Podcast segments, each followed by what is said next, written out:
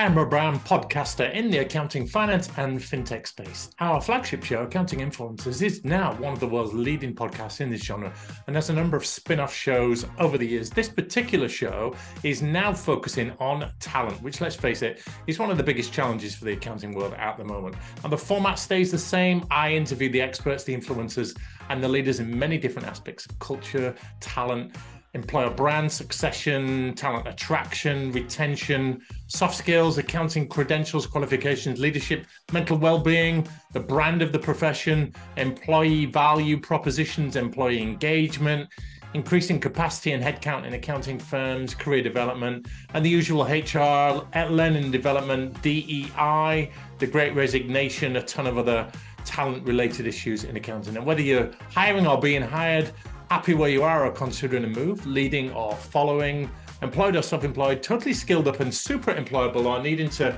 refresh your skills, sharpen your personal brand, this is the perfect podcast for you, accounting, finance, and tech professionals to stay competitive, relevant, and informed about all things talent in accounting. So let's get moving with today's show.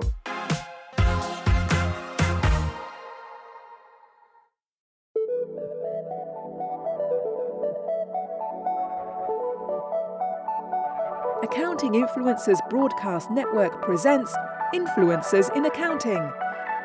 Brought to you by AdvanceTrack.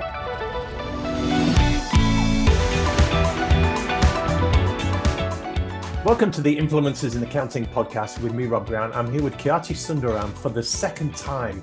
Khyati, great to have you on the show. We interviewed you a little while ago and we talked about how accounting firms might be missing out on top talent. We talked about the recruitment process. Would you just summarize that interview for us with the key points that we talked about on why things need to change with talent recruitment in accounting? Hi, Rob. Thanks for having me again. So great to be back here. Definitely. That was a great podcast, I remember. Uh, the key points from that would be for me challenging the status quo. So, how we hire currently, looking at the CV, starting the conversation of whether that is the right thing and the right way to screen and building a more robust and fair hiring process. We established that the recruitment process wasn't necessarily fit for purpose and the accounting finance profession suffers as much as anyone. You touched on unconscious bias. I know this is a very deep area of expertise for you. So we're going to talk about this in today's show. For the benefit of the uneducated in this area, Khyati, just define the term unconscious bias for us. Yeah, so biases are of various nature will stick to unconscious bias, which is also called implicit bias. And these are biases that can lead to instinctive assumptions. And these assumptions may be something like, oh, the nurse has to be a woman, engineer has to be a man, or that an Asian woman can't make a good leader. And these are the kinds of biases that we call unconscious because they are ingrained in your head. And it's not it's not a problem because we are tribal. This is evolutionary. This is how we're meant to be. But if you have that, apply that in a context of recruitment, it makes a really, really big catastrophic impact. There's a lot of psychology and uh, sociology in this, I'm sure. I'm thinking of, uh, I know men, particularly older men, that don't think women should play golf. They certainly don't think women should play football. They don't like female commentators because what do they know about cricket and football? And that, that that's an example of obviously a, a male dominated world. But in accounting, as an example, we do have lots of females in accounting, but perhaps lower down the food chain, if I can say that, women are underrepresented in positions of authority and leadership and at the very top in the accounting profession. So there must be something going on, right? There definitely is. Again, lots of evidence, and there's written by psychologists, by academics, by behavioral scientists. And there's one in particular that I find really well, it's amusing, but also disheartening in a way. So there's something called a teddy bear effect. And I don't know if your audience has heard of it, but I find it really, really amusing. A teddy bear effect. So let's take a, a man who is not a white man. For the white man to progress in a career, let's take an accountant firm or a corporate firm, which is very, you know, ladder driven. And as you tee this up, Khyati, sorry to interrupt, we've had Herschel Frierson on this show. He's the chairman of the National Association of Black Accountants in the United States. And we've also had Professor Anton Lewis on.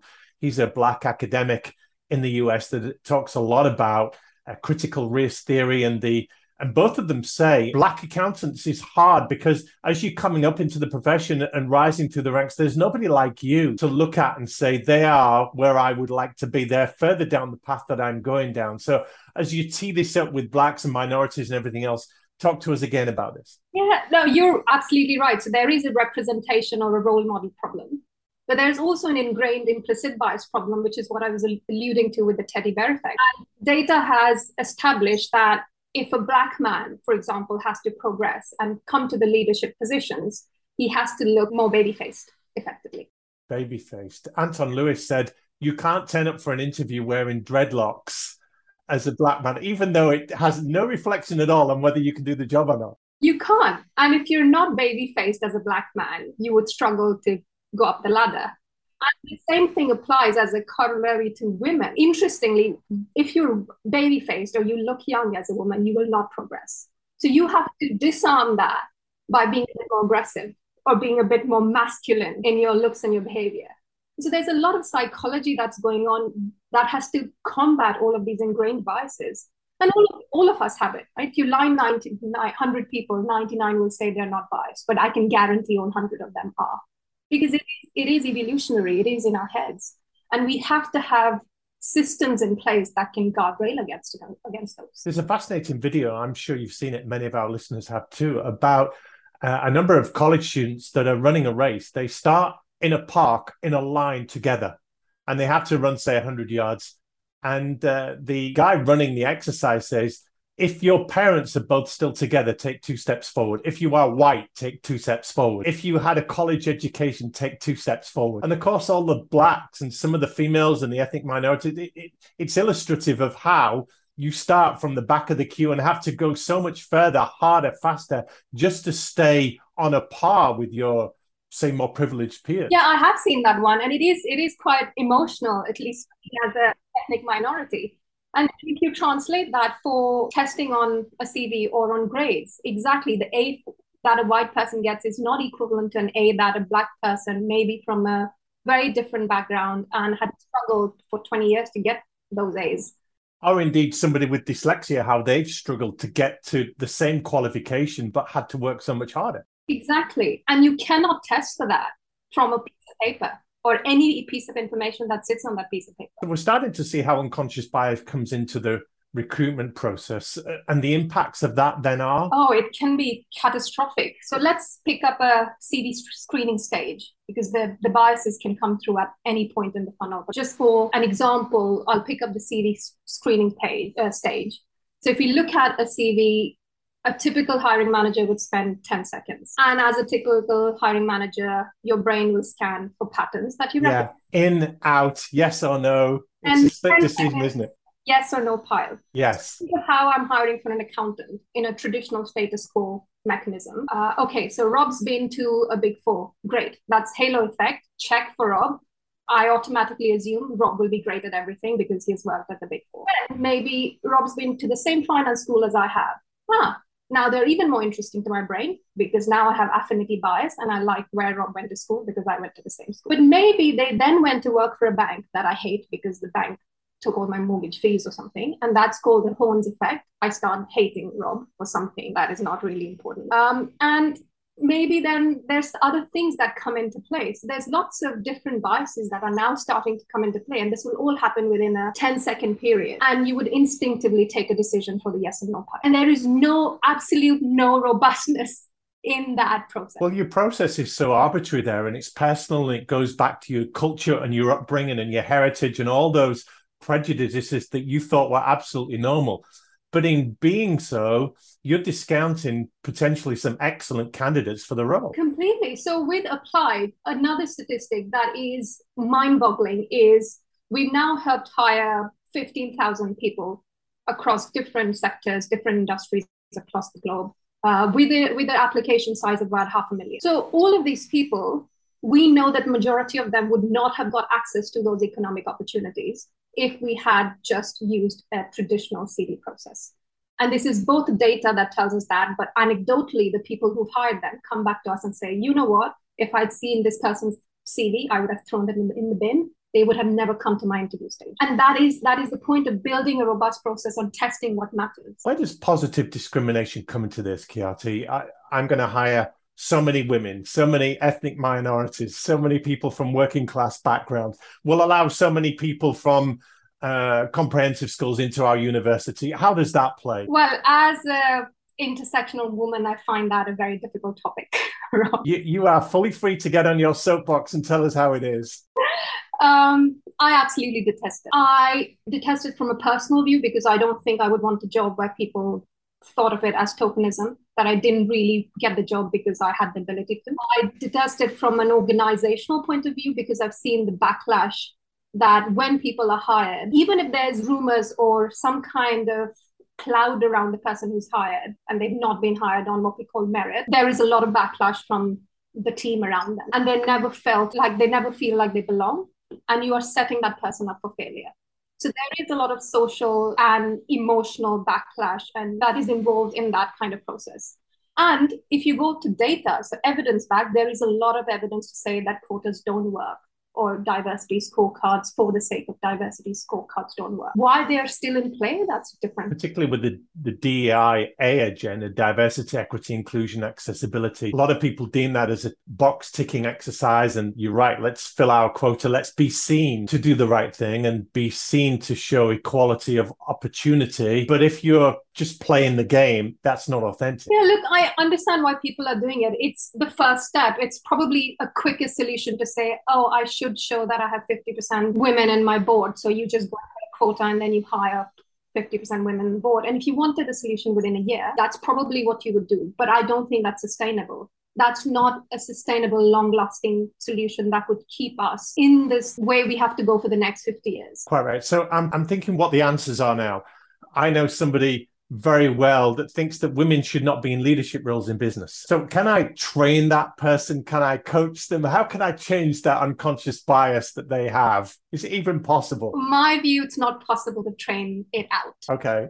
It is evolutionary. We there are two types of biases. So let's take a step back. There's the explicit one, which is what you're alluding to. I believe women can't take leadership roles. Maybe you can talk to this person and maybe they say they change their view publicly. And therefore, we would say that we've reduced the explicit bias. But implicitly, if that's how they're ingrained, that's how their brain works, that's how it works. Implicitly, that philosophy would come through in their decision making. Unless there's a guardrail, unless there is a system telling them not to make that decision. That's like a child saying, I'll do what you tell me to do, but on the inside, I'm saying no. Exactly. But all of us are children, right? so it is it is controversial unconscious bias training there's been a lot of evidence for and against. Sometimes it's worked, sometimes it's not worked. We know some of the big companies are doing it. We, you must have heard the latest from KPMG, who's running it for a few years now.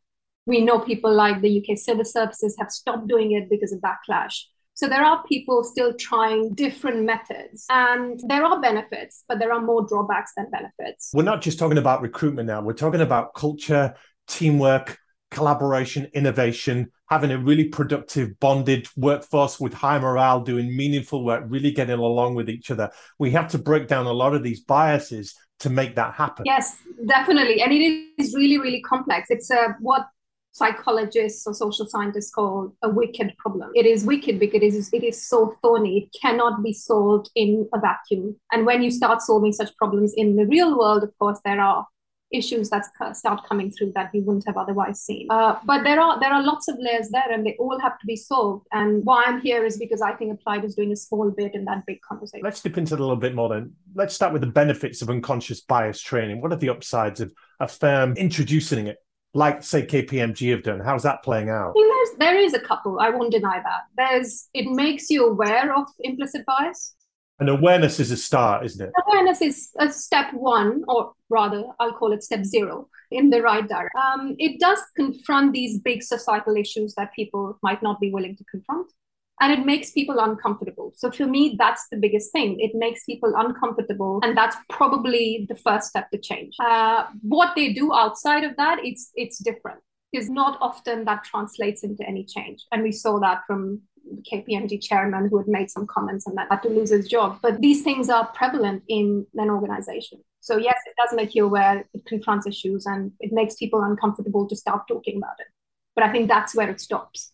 Okay. So where it stops, it's clearly not working. So what are the drawbacks of unconscious bias training? It's definitely not great at ex- reducing bias. Uh, we have seen in a lot of evidence that in the best case, it might make the person aware, as we said, but in the worst case, it can treat DEI as a tick box exercise, which you alluded to Rob before. So think of this what happens is a normal unconscious bias training, you might have a 30, 60 minute, sometimes um, three hour training session. But how can we expect that training session to compete with a lifetime of absorbed prejudices, absorbed biases, structural inequalities, all of these problems? It, it cannot. There is no possible way that it can do that. So the positive impacts, if any, that we've talked about will typically fade away within a few days of doing that unconscious bias training. And then what's worse is we've seen something called moral hazarding. So you as a human think you've sat in unconscious bias training, suddenly you're debiased. And then you go back to resorting to daily decision making that you would do anyway. But now you feel good about yourself because you're debiased. And that's the worst outcome that you expect from someone because they have been made aware of the problem and now they think they've solved the problem. I'm thinking of some famous studies where they have people that have had open heart surgery or lung cancer because of smoking. And they treat these people and they say to them, You must stop smoking. You must stop drinking. So their awareness level is really high. But guess what?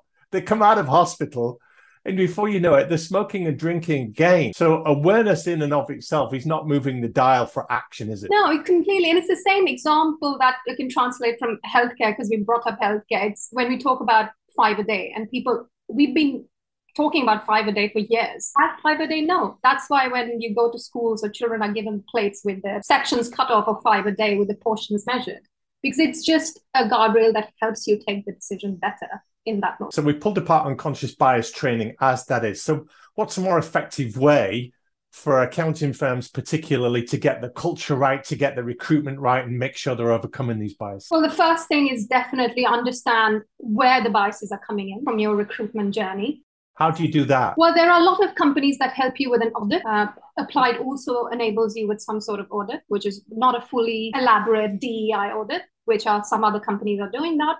But audit's an, a word that accountants will recognize. So that's a good start. It's to see where you are and benchmark what you've got and where the, the gaps might be. So that's good. Applied helps you do that with the recruitment process in particular. So we'll ask you where you are in your journey, what have you done, what data you have from before, and then we'll start working with you. Uh, so the first step, yes, understand where you are, an audit of your journey, your data, what you have, what's important to you. And then you start debiasing or removing bias from various parts of the funnel only when you have that data. So you have to start with that data and with that conversation. Khyati, what will happen to the firms that fail to get a handle on this? They're either unwilling to do it, they're unable to do it, their culture doesn't allow it, they're perhaps complacent about it, they don't feel it's even a problem. What does the future look like for them? In short term, they might not feel it as much, but longer term, in a more sustainable world of work, I think they will struggle to attract talent from all over. Because countries uh, are moving around, cultures are coming down, diversity, equity, inclusion is becoming uh, more and more of an issue. They will struggle to attract and retain the right talent and thus be competitive. Yeah, definitely. They will not have the right talent. They will see talent leaving themselves in favor of other companies that are more transparent, more culture driven. We always talk about people who care deeply about people and are culture driven or culture led at Applied. These are the kind of customers we see are attracting more and more talent even if they are in really what we would call boring industries like finance or construction. That's what we're seeing. And there's a shift because people are picking employers that resonate with their values, much less picking the brand of the company or the paycheck. You've got some great resources on unconscious bias on your beapplied.com website, and we'll put the links to that in the show notes, particularly the infographic that you've done, which is uh, fascinating. I've got a couple more questions for you, Khyati, before we leave. And one is aimed at your advice for the individual. I'm going to ask you about the firm in a minute and what can they do to make the hiring process and the culture fair. But for the individual themselves, how can I question myself and move myself forward in any unconscious biases that I might have? Well, the first step we've already talked about that the awareness. So it's the conversation is very important. So if you do have access to an unconscious bias training, or you can have a chat about unconscious bias with your circle of friends or someone else, that'll be really important to start that conversation. There's lots of books now. You've talked about Rob critical race theory. People can start reading about this. There's There's one book in particular that I really love that I've read recently. It's called Invisible Women, and again, it's by an ethnic minority author. And there's lots of books around that you can use to educate yourself as an individual about the problem space. I don't think one particular individual can solve the problem, but awareness and starting of an understanding of the problem is where the individuals can really begin. Yeah, people just might want to be better as individuals and make sure that they haven't got any innate prejudices that are stopping them from being a better manager, a better boss, a better employee. So we get that. It starts with awareness, it starts with a conversation. I, I get that. So talk about the wider picture of leaders, managers, owners, people in hiring positions. What steps can firms easily take to make their hiring process a lot fairer? There's there's quite a few, few things that leaders of organizations can do. There's the tangible bits, which we can talk about, but there's on a higher level the 60,000 foot view. Is it? It is that culture. It is. Do you have a sense of philosophy or mission in the organization that you're drawing people to, and does it really manifest itself as we care about the people. We care about the organization because the organization is made of people. And that is the philosophy that we're seeing those are the employers that are doing better those are the employers that are attracting better talent. So it's it's genuinely asking yourself what kind of culture do you want to create? Not everyone wants to create a positive fit for 2050 culture and we have to acknowledge that. Some people are okay with what they have today. So it is an understanding of what culture what philosophies they want to create. That is a high level thing. The more tangible bits are how do you build that recruitment process and a culture process? And even post recruitment how do you build a fairer progression process where more women are taking to the top of the leadership ladder. And that comes from having more data, anonymizing things where needed, testing for skills where needed, and all of these kinds of things, which can be widely grouped with more education, more mentoring, more training and development. So it is it is not like a one size fits all. And unfortunately, there is no silver bullet. It speaks to employer brand though too, doesn't it? We've done a lot of that on this show on the importance of making your firm a great place to work not just from the outside to external candidates, but on the inside so that people stay and people come to you from other accounting firms where that employer brand is not so strong. And if you've got all of these issues ironed out, then you will be a great place to work. Completely. I mean, that's what the new workforce wants. It wants, it values and desires better places to work, more flexibility, more transparency, as we've talked about. And a lot of the ways in which companies operate their recruitment process is a big culture of that transparency. And uh, so it's it's yeah, it's about making those changes, starting at the grassroots level, perhaps at the individual level within the organization, but then at the wider scale across the organization. And just a final point I've just thought of our listeners would want me to ask you in today's hybrid world, working remotely, where it's often difficult to drive culture, does that make it more difficult to avoid unconscious biases or does that make things easier? I think it does make it difficult because we are a lot more times on Zoom. It is more difficult to establish rapport. As humans, we do prefer working in person. So there will be disparity in the way relationships progress in the organization. And we have a lot of conversation within this internally. I talk to other founders, we talk to VCs, everyone is grappling with the same issue. How do you think about building a culture, building progression when you won't even meet these people for the next six, eight, ten months? And maybe the people you meet more, are they getting preferential treatment? And that's very, very difficult to uncover and solve for. But I think we're all expecting this change and we're all learning on it together. So we'll see how it goes. Well, Khyati Sundaram, you've certainly put this on our agenda and raised our awareness of unconscious bias in the accounting well, thank you so much for your passion and your expertise today. That's been terrific. Thanks, Rob. Such a great conversation. Thanks again.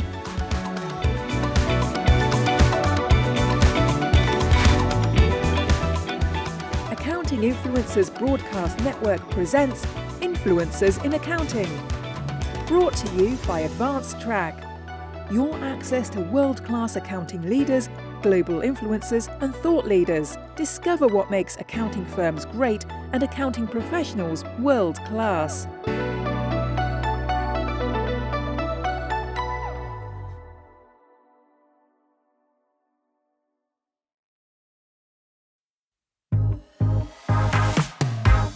Thank you for listening to this new Talent in Accounting podcast. This is a relatively new show, but already has over a thousand listeners. So we appreciate you tuning in and sharing the show with your connections. If you have a potentially good guest you'd like to see on the show with some great insights on talent, reach out to me on LinkedIn with a message and we'll follow them up.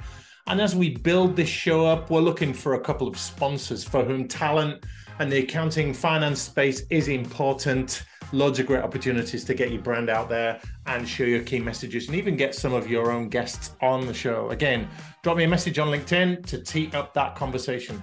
And for great podcast content elsewhere, make sure you subscribe to our main show. Accounting Influencers goes out every Monday. And join the 40,000 listeners in 150 countries for brilliant interviews with the top leaders, experts, and influencers in the accounting and fintech world. Finally, why don't you join us and our community with some conversations at our next virtual speed networking session? These are now taking place every two months for accounting, finance, and tech professionals. 75 minutes of speed dating, great discussions, raising your personal profile, making new connections. Go to accountinginfluencers.com to register your free place for our next event. Thanks for tuning in. Have a great day.